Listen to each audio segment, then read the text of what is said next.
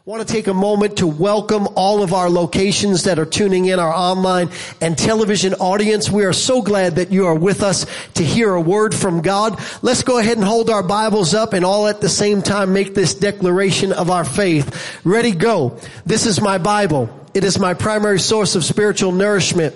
I will read it every day and become all that God wants me to be. My mind will be renewed. My life will be transformed. I will become fully surrendered to Christ. Therefore will hide his word in my heart so I can be all that God has destined me to be. Amen and amen. Would you remain standing in honor of God's word? We are going to Exodus chapter number 17. Exodus chapter number 17. If you can't find the book of Exodus, you need to come out to midweek Bible study, second book in the Bible, Genesis, Exodus. Real easy to find.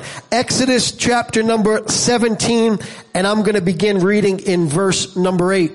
The Bible says the Amalekites came and attacked the Israelites at Rephidim.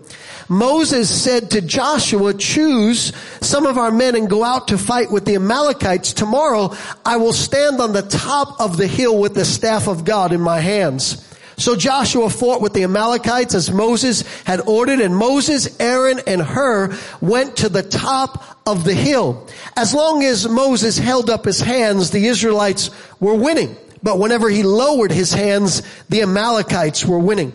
When Moses' hands grew tired, they took a stone and put it under him and sat on it. Aaron and Hur held up his hands, one on one side, one on the other, so that his hands remained steady till sunset. So Joshua overcame the Amalekites, the Amalekite army with the sword. Then the Lord said to Moses, write this on a scroll as something to be remembered and make sure that Joshua hears it because I will completely blot out the name of Amalek from under heaven. Moses built an altar and called it, the Lord is my banner. Today, I want to glean from one of the Bible's absolute greats, none other than the venerated and celebrated hero of Israel, Moses, in this message that I've entitled Staying Power. How many of you know sometimes in a fight, it's, it's not who's the strongest that wins. It's who lasts the longest that wins. Can you say amen? And so I want to talk to you about staying power in our series, Great Prayers. Let's pray. Father, in the name of Jesus, thank you for your word right now. Thank you that in your word is power, in your word is might, in your word is the food that we need to feed our souls and our spirits so that we can become everything that you designed us to be. We give you all the praise in the mighty name of Jesus. And everybody said, you may be seated as we come to our text, we find really so many powerful truths about prayer. And by way of introduction, I want to set the stage by sharing just a few. First of all, prayer is how we fight our battles. Notice what Moses says. He says, you go down on the battlefield and I'll go up to the hill or the top of the mountain with the staff of God in my hand. He was saying, I'm going to go pray while you go and fight.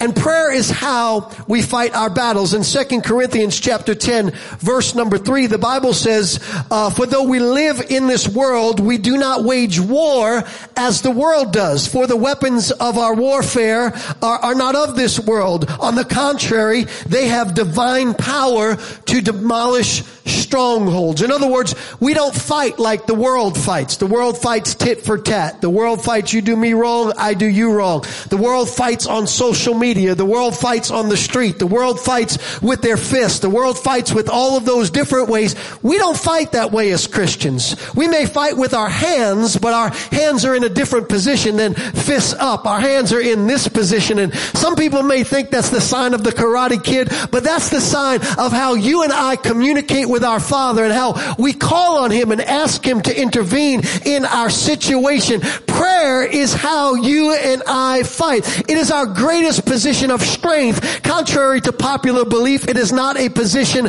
of weakness. It is a sign of our submission, not to our circumstance, but to our Heavenly Father.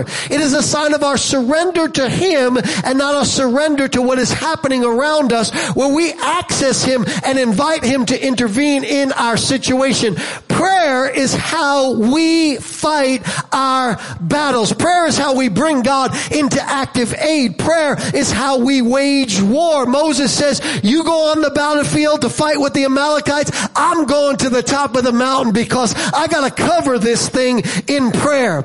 It's like the old song we used to sing in church. What a friend we have in Jesus. All our griefs, uh, our sins and griefs to Him we give to bear. What a privilege it is to carry everything to God in prayer.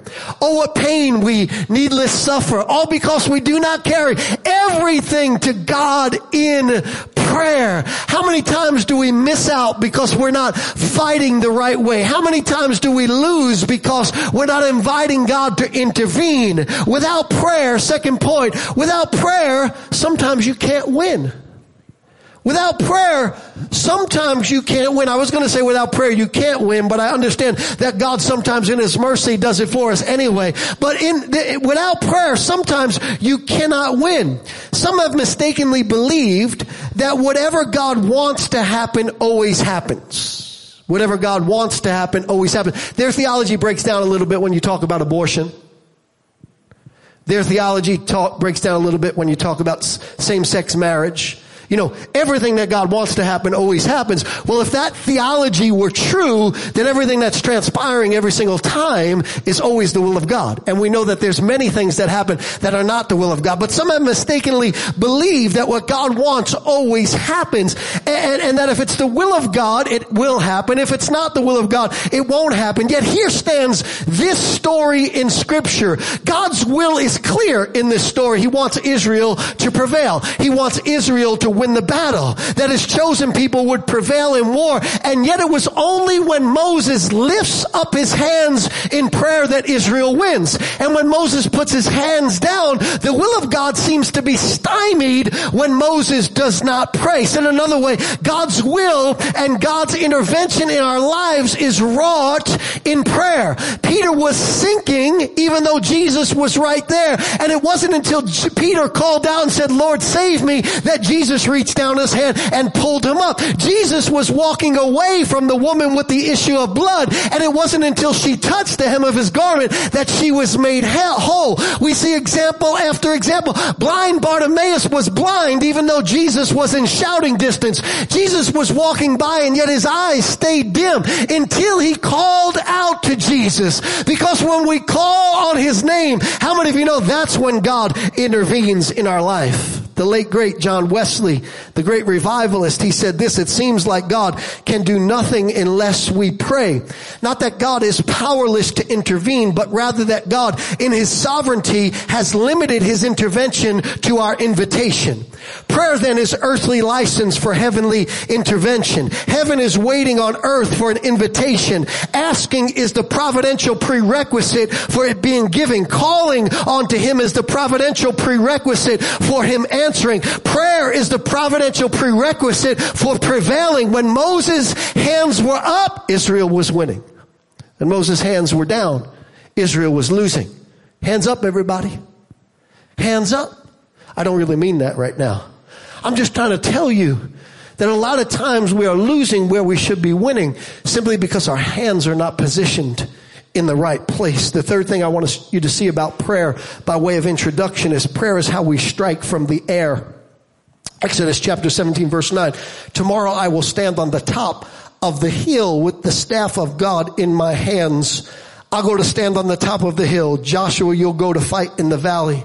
You go to fight on the ground. I'll fight from the air. Prayer is how we drop bombs on the enemy. Prayer is how we hit the enemy from afar off. Prayer is how we strike the enemy from far away so he is too weak to win when he gets close. Matter of fact, in Ephesians chapter 6, if you read and are familiar with that passage of scripture, where the apostle Paul is in prison, he's being guarded by a Roman guard, and God gives him a revelation while, while he's in prison of the spiritual armor. As an aside, just let me tell you, keep your heart and ears open whenever you seem like you're losing, because that's oftentimes when God will give you revelation.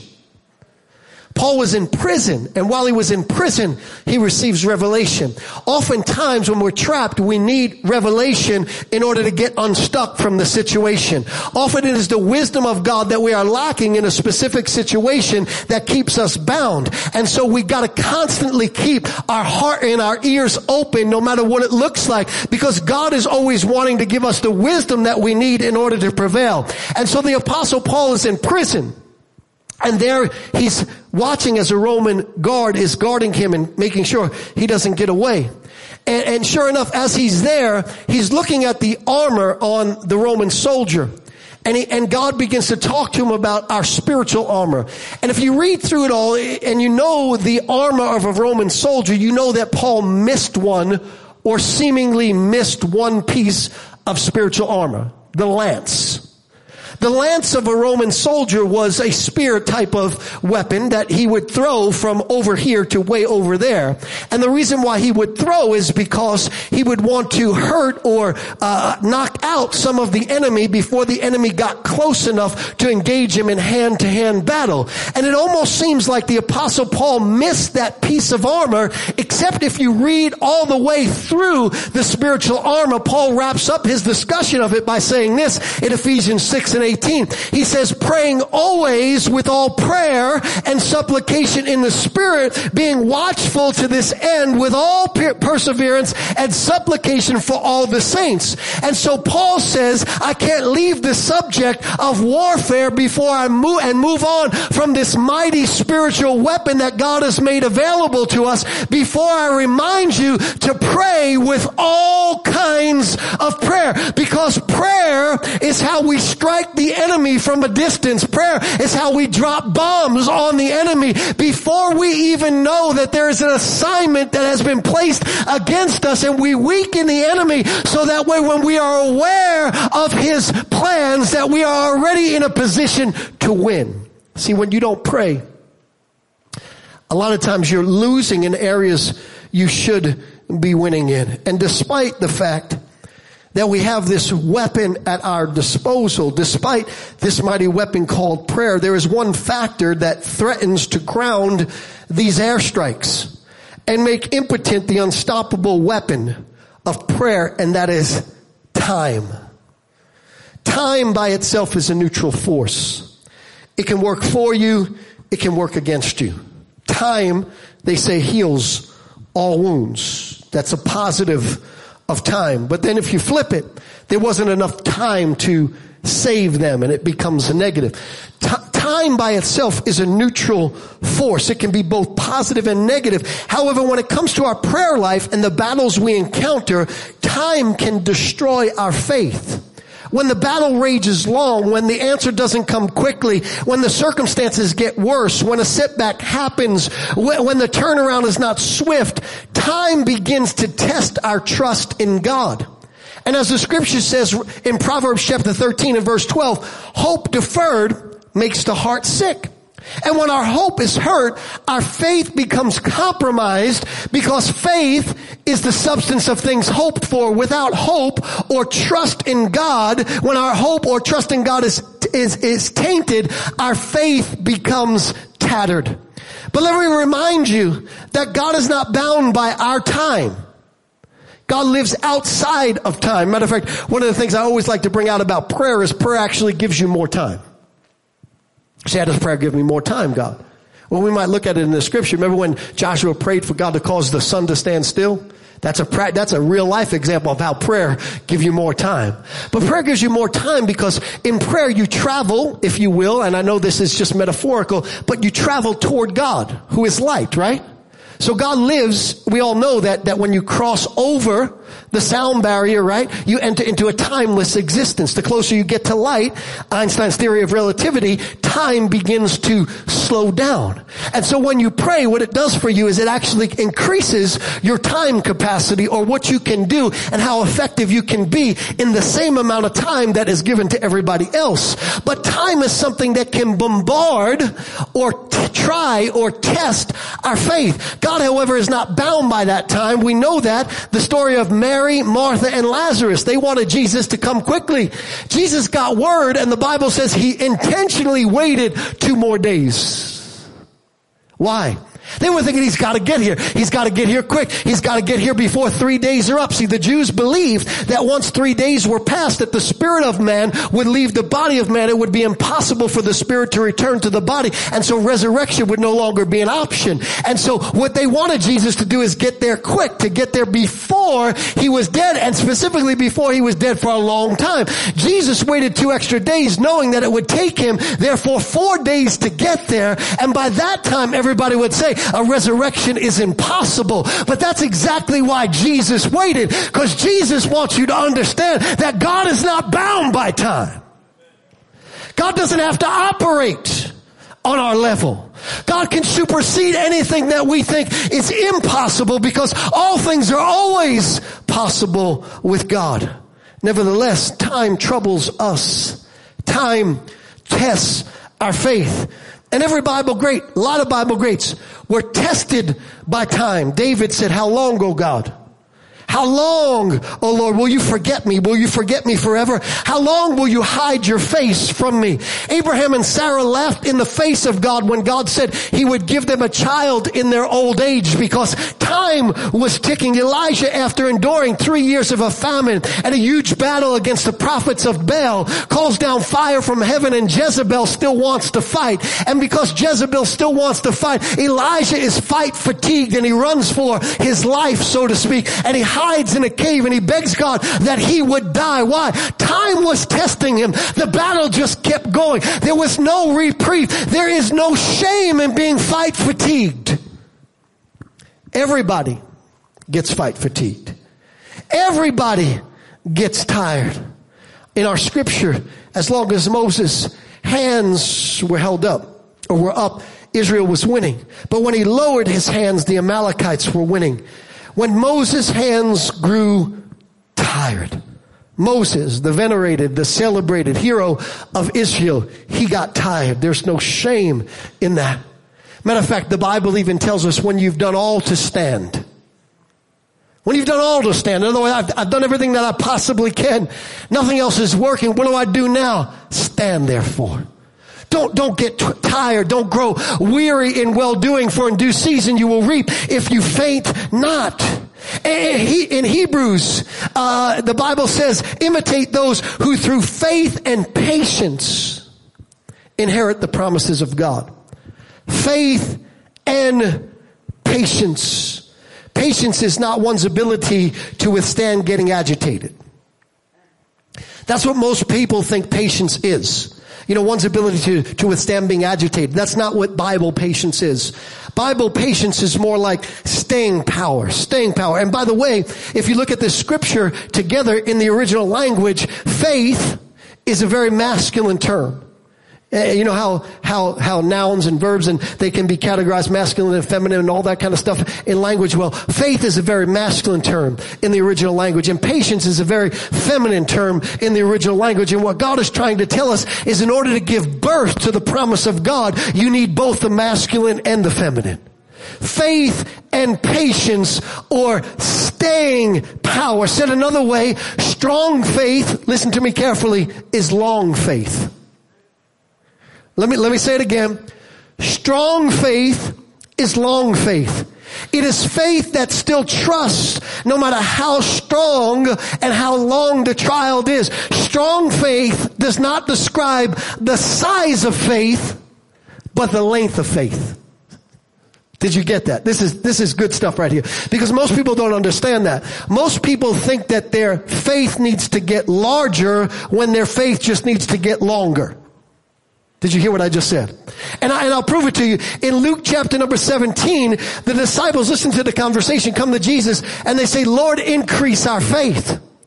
So the Lord said, if you have faith as a mustard seed, how many of you know that's not large faith? How many of you know that you can't even hardly see a mustard seed?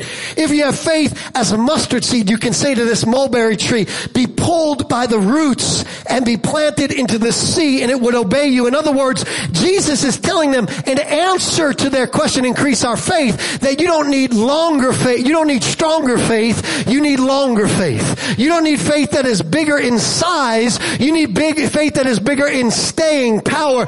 Peter had faith to walk on water. But he only had faith that could take a few steps. He began to sink and what did Jesus say? Jesus said, how is it that you have such little faith? Wait a second, Jesus. He just walked on water. I don't know about you, y'all, but that's big faith to me.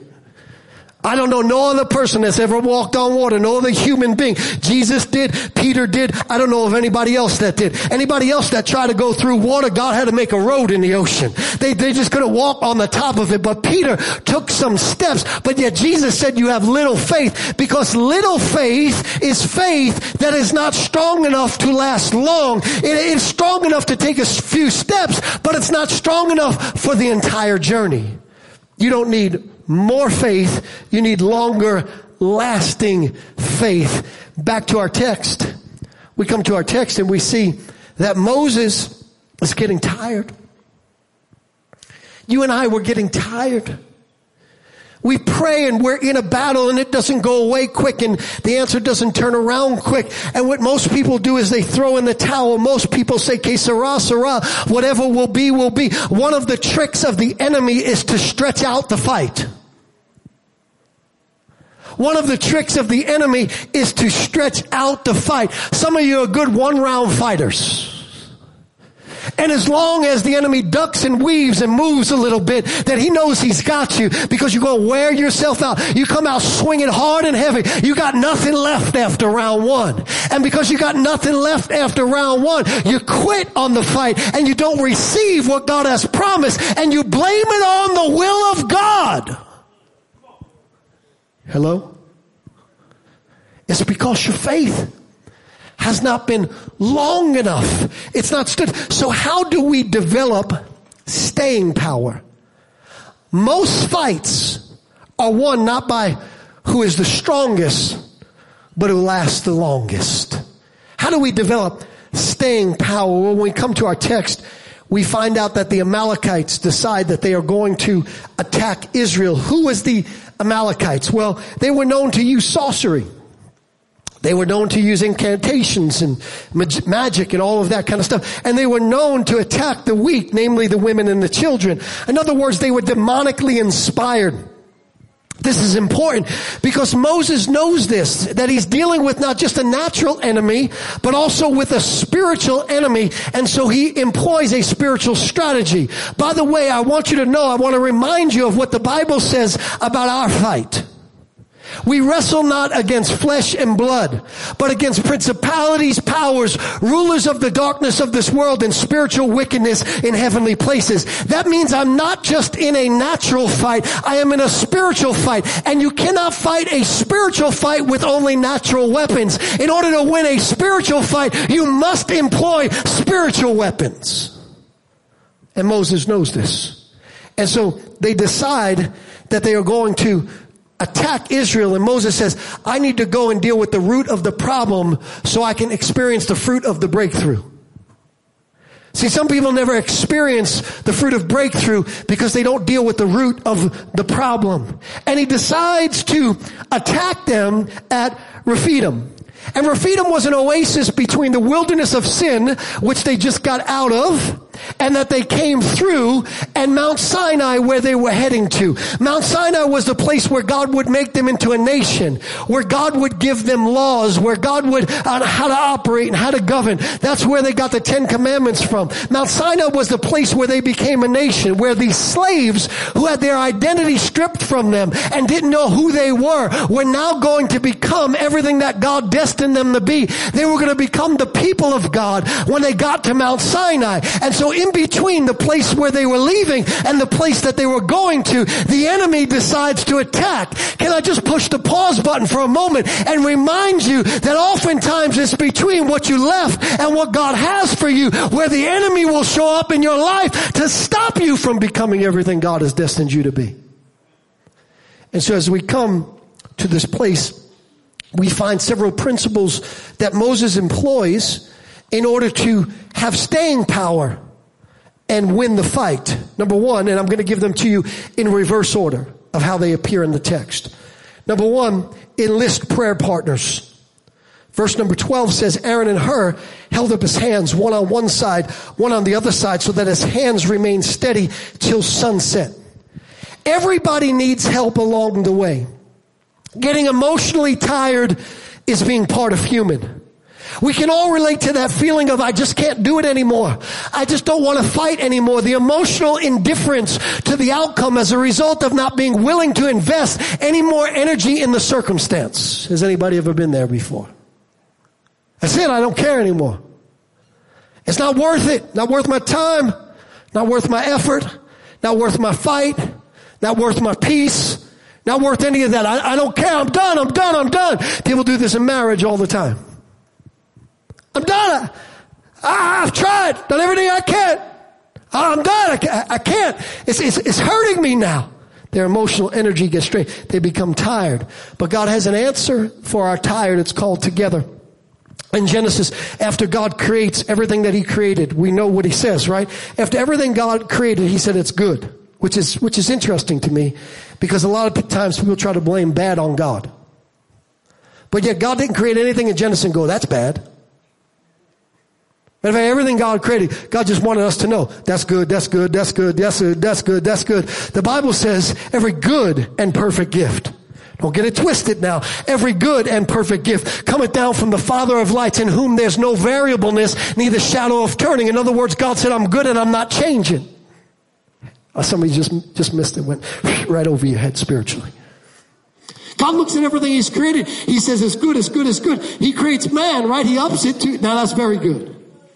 But then there's one thing that stands out like a sore thumb in the middle of the text of creation, and it's the first time God says it's not good, and you know what it says. And God said, it's not good that man should be alone. I will make him a helper comparable to him. God got it right from the beginning. Everybody needs help along the way, because sometimes situations are too much to take on alone. Sometimes the toll is too heavy. Sometimes the weight is overbearing. Sometimes the pressure exceeds what is humanly healthy to bear. Even Jesus felt the weight of circumstances and wanted people to pray with him. And he said to his disciples, to three of them specifically, Peter, James, and John. He always took Peter, James, and John. Peter, James, and John. Peter, rock. James, law. John, grace. Why Peter, James, and John? Because Jesus wanted us to know he came to replace the law with grace. He said, Peter, James, and John, we, can you pray with me just a little while? Can you watch him pray? And yet they fell asleep. And even while he was being tested and tried, even though he was able to prevail on his own, Jesus didn't want to go at it alone. He wanted some help along the way. Scripture plainly tells us in Galatians chapter 6 verse number 2, bear one another's burdens and so fulfill the law of Christ. We can learn a lesson from the geese. You ever see the geese how they fly? V formation. Right? You know why they fly in V formation? Because they want to cut the wind. Because it's easy to fly when you cut the wind. Just like in race car driving, right? If you get behind the lead car, you can draft. In other words, you don't even have to put your foot on the gas. You can just get caught up in the wind of the lead car or in the, uh, the, vacuum of the lead car and it just propels you. And so the geese, they fly in a V formation to cut the wind. But do you know which goose, I think that's the singular of geese, right? Goose. Which goose gets the most wind? The goose at the front. And you know what the geese do as they fly long distances?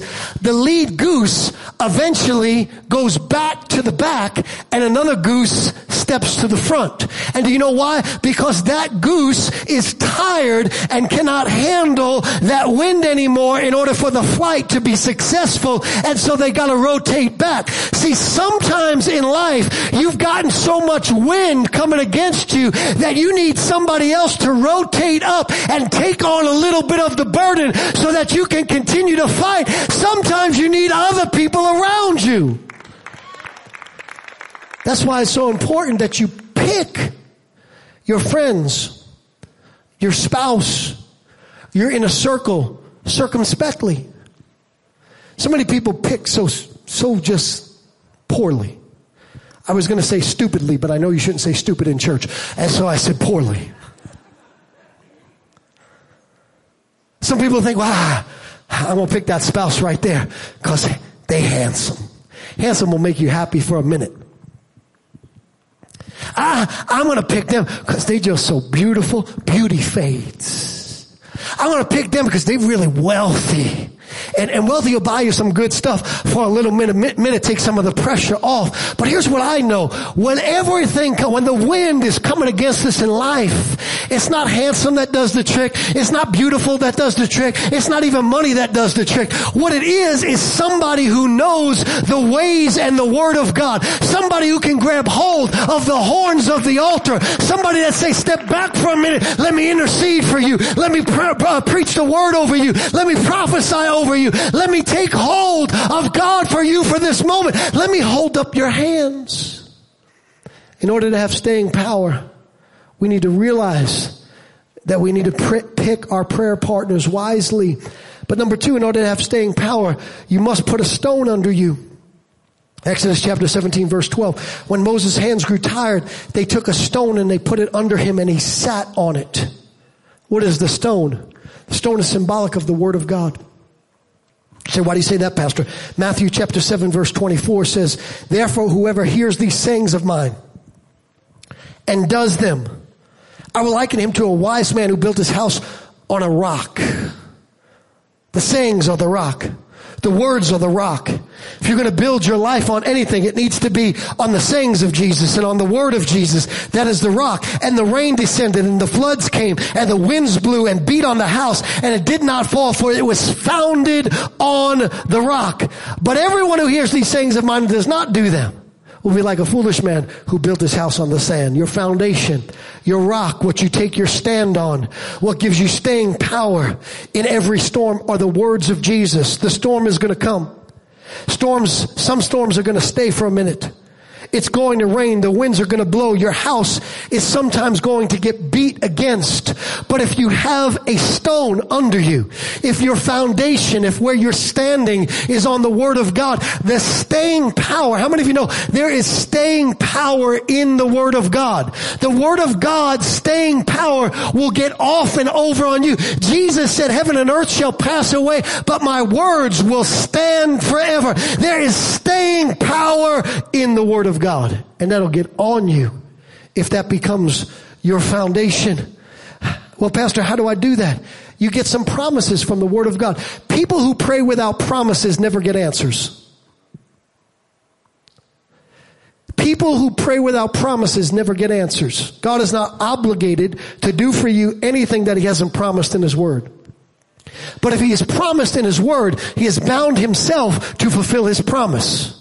I didn't say you can strong God, arm God into it. I said God has bound himself. He said, I watch over my word waiting to perform it in your life. He said, so shall my word be that goes forth out of my mouth. It shall accomplish that which I please and prosper in the thing whereunto I sent it. Jesus said, if you pray according to my will, you know that I hear you. And if you know that I hear you, you know that you have the petitions that you asked of me. What's he talking about? His will is his word. People are, what is the will of God? I don't understand the will of God. And then you got ignoramuses who are always throwing, if it be your will. At the end of a prayer, the word of God is the will of God. Take time to find out what God said is yours. To what God has promised to you. Make that your foundation.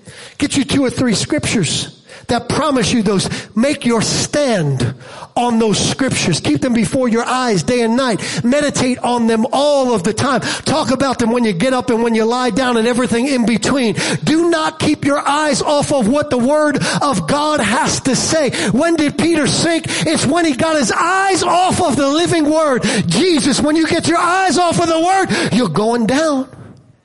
Keep your eyes on Jesus.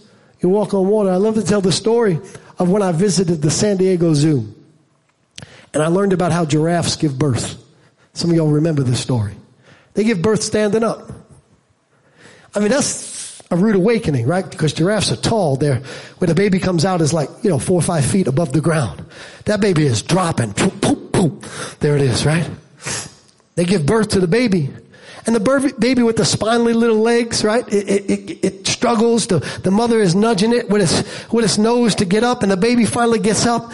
And in this moment of splendor and majesty, the baby awkwardly takes a few steps.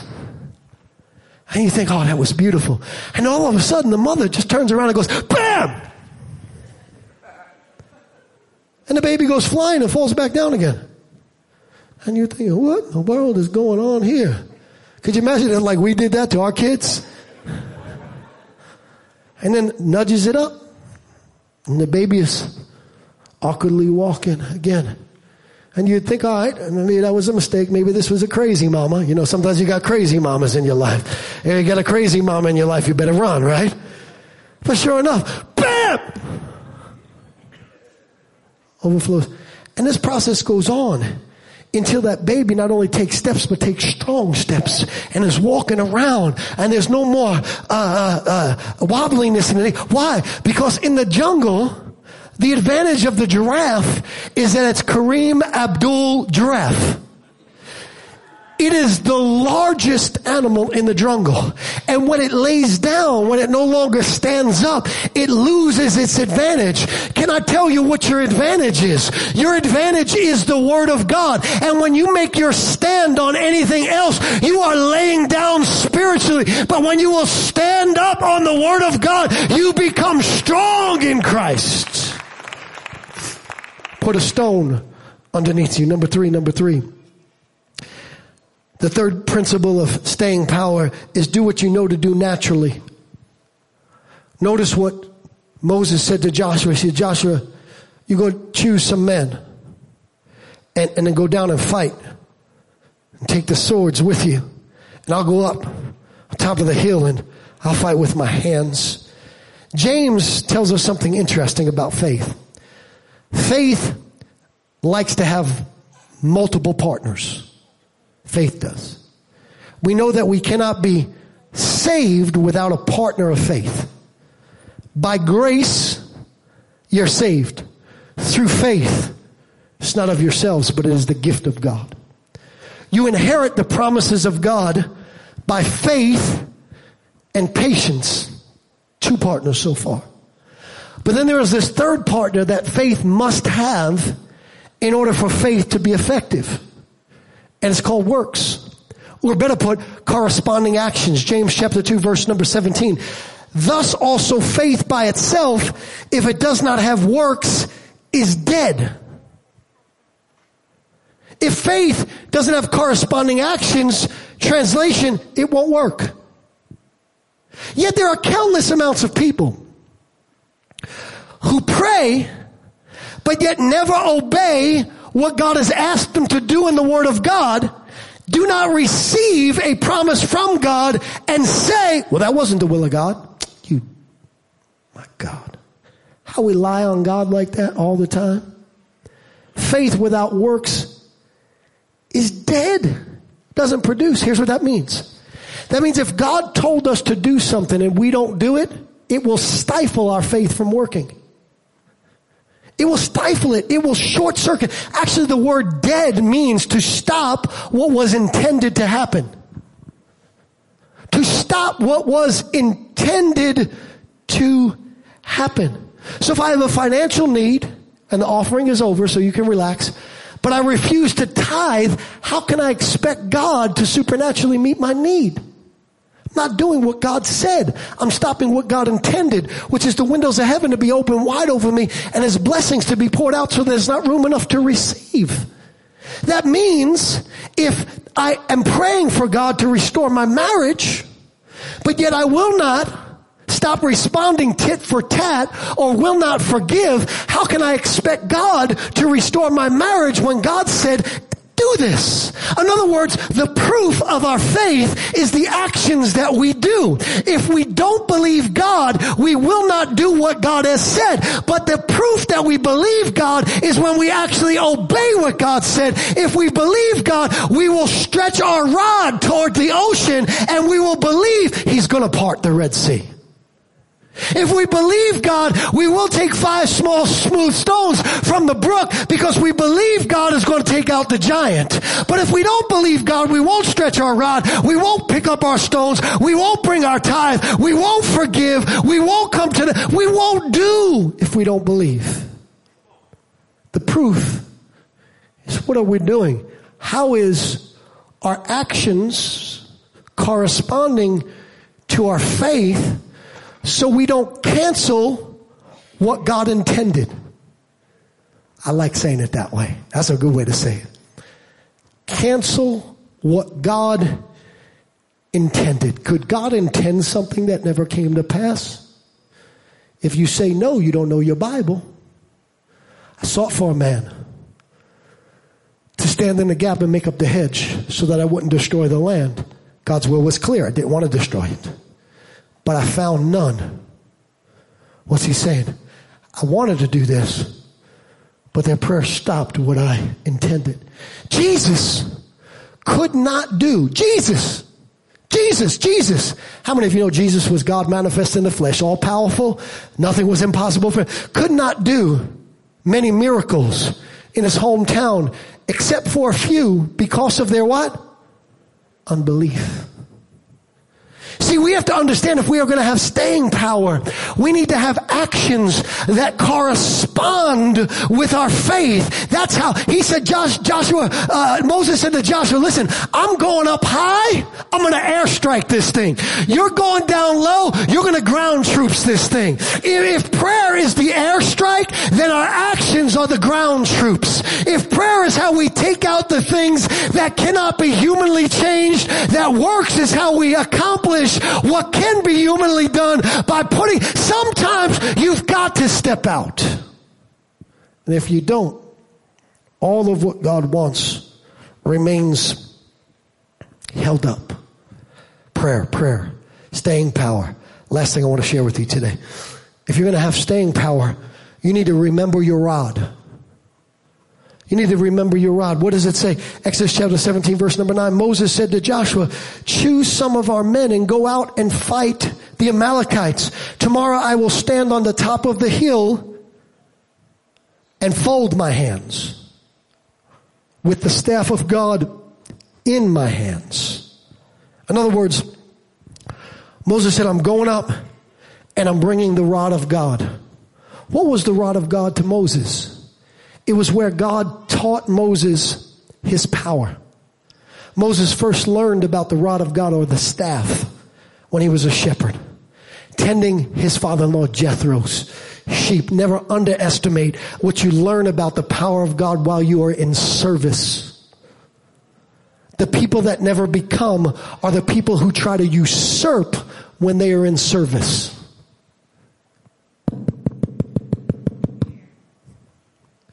Some people don't understand that God puts us in service so we can learn what submission is. Oh, I'm preaching real good right now. Don't let me come for you. I'm coming right to your row right now, right where you at. Cause some people don't know what it is to be supportive. Instead, they want to usurp instead of understanding what they learned through submission. And Moses' first lesson of the power of God was that the power of God comes as we are submitted to God. And if we cannot, oh my God, if we cannot submit to men who we can see, how can we submit to God who we can't see? He learned the power, first of all, by tending his father's sheep, father in law's sheep.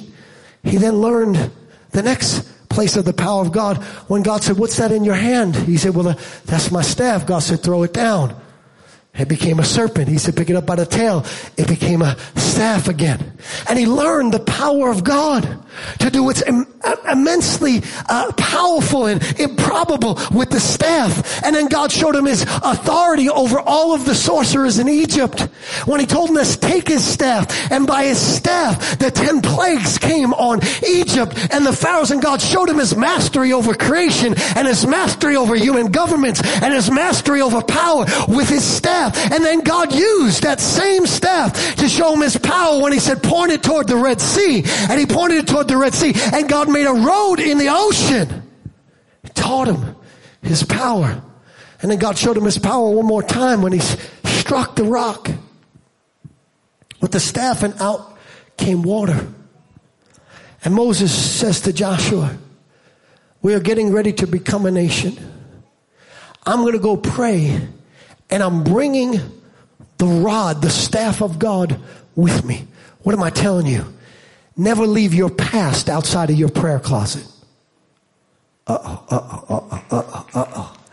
Never leave your past outside of your prayer closet. But pastor, the Bible says forgetting those things which are behind and pressing forth toward that which is before. I press toward the mark for the prize of the high calling of God in Christ Jesus. I'm supposed to forget what is behind me. You're supposed to forget that which is negative behind you. But you should never forget the goodness of God. You should always proclaim the goodness of God. And every time you go into your prayer closet, you ought to go in with everything that God has done for you in your life. You ought to remember His goodness. You ought to remember how He delivered delivered you. You ought to remember how he saved you. You ought to remember how he freed you. You ought to remember how he answered prayer in your life. You ought to bring into your prayer closet every bit of your past. You ought to enter into his gates with thanksgiving in his courts with praise. The way that you break through, you should bring your past in.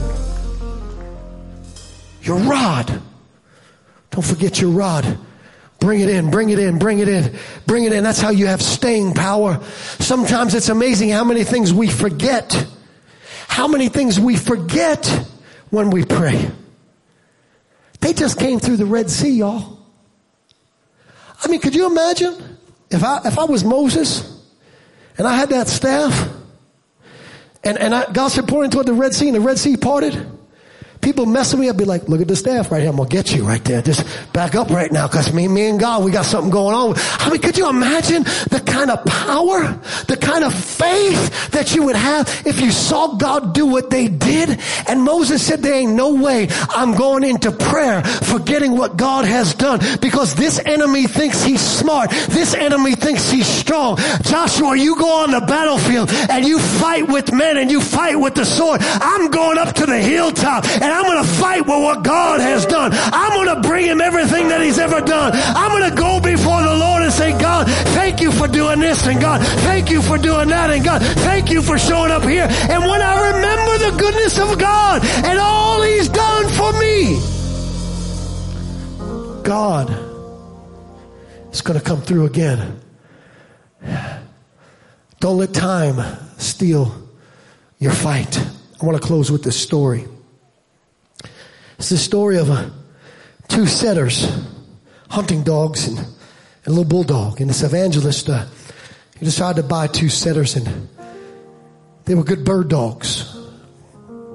And he put them in the backyard and they would hang out there. And then one day, this little tiny bow-legged bulldog comes snorting down the alley and crawls underneath the fence. And the evangelist was watching this.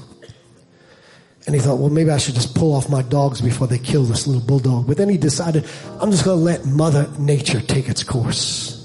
And so that bulldog started fighting with them setters. And they fought and fought, went round and round, and the setters tore up that bulldog. And when that bulldog finally had enough, that bulldog scurried back underneath the fence. For a few days, it was licking its wounds and whimpering. Next week, same time, same day here come that little bulldog again, snorting, scurried up underneath the fence. Started fighting with them setters again. Same thing happened. Setters gave a whoop down. I mean, just tore that little bulldog up. That bulldog, when it had enough, went back underneath the fence, down the alley, licking its wounds. Evangelist had to go away on some meetings and came back and he, said to the wife, he said, he said, honey, how did everything work out with that bulldog? She said, You're never going to believe what happened. Evangelist said, What happened? He said, Every Tuesday, let's say it was, nine o'clock, here came that bulldog. Scurried underneath the fence. They went round and round and round. At the same time, same outcome. But then one day, when our setters heard that bulldog coming, they just whimpered and ran into the basement. Now that bulldog walks around our backyard like he owns the place. What happened? What happened? What happened? The setters were stronger, but the bulldog lasted longer. Can I tell you, sometimes you may feel like you're outmanned, outnumbered, outgunned. Sometimes you may even have to lick your wounds along the way. But can I tell you the secret to prevailing in any battle is to keep on coming. Keep on coming with a bulldog tenacity. Keep on coming with a bulldog faith. Keep on coming with the word of God. Keep believing that your father can do anything. Never, never, never, never give up. I'll tell you what, I've decided long ago that I'm going out in faith. I'm never going to quit. I'm going to go to the end. If I lose along the way, I'm going to go back, get some rest, get some prayer partners. They're going to hold up my hands for a little while, but I'm coming back again. And the more I keep coming back, God is eventually going to show up in this place. Staying power. Staying power. Would you stand to your feet?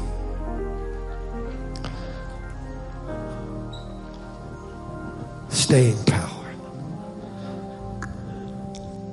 It's not who wins the battle, it's who wins the war. I want to pray with you right now. If you're tired, if you're emotionally drained, this prayer is for you. If the outcome is not worth the energy, even though the outcome is the will of God, and you're ready to throw in the towel, this prayer is for you. If you fought long and are ready to give up, this prayer is for you. Father, we come to you in the mighty name of Jesus. And Father, right now, I prophesy a fresh wind, a second wind over your people. I prophesy over your people that their strength is being renewed. I prophesy over your people that they will run and not grow weary. They will walk and they will not faint. I prophesy over your people that their latter days will be better than their former days. I prophesy over your people that the word of God would be their foundation. I prophesy a strength from heaven. I prophesy the help of the Holy Spirit. Father, right now I speak that their help comes from above, that it strengthens them. I prophesy that they will not quit. I prophesy that they will stay with it until they see your salvation. Lord, I prophesy that you will show up. I prophesy that when they call on your name and continue to call on your name until, Lord, they see the outcome, that they will see your salvation and give glory and honor to your name. Father, I pray for testimonies that would come through and manifest. Father, I prophesy a second wind over your people in the mighty name of Jesus. Every head bowed and every eye closed if you're here today and you don't know where you stand with Jesus. You can't call on him who you don't, don't know.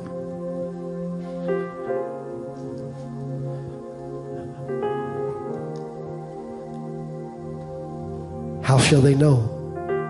Except a preacher. Jesus came to save your soul.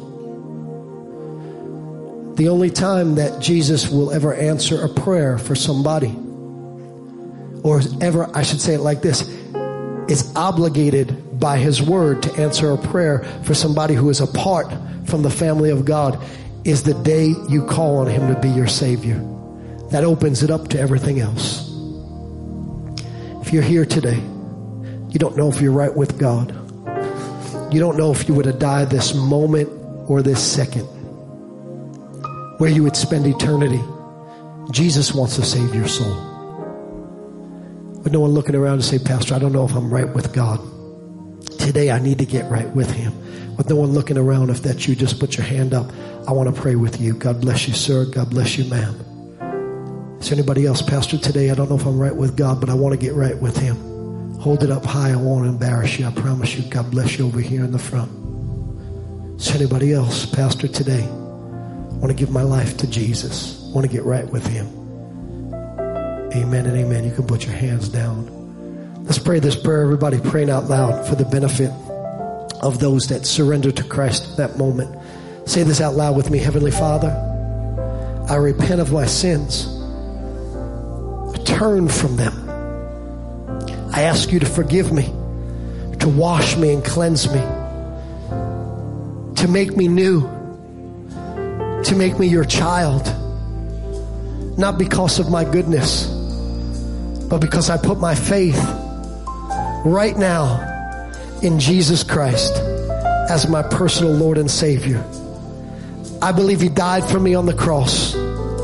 I believe He was resurrected from the dead so that I can have new life. Today, I ask you to receive me as your child. I'll never be the same. In Jesus' name. Amen. Would you give God a great big praise in this place?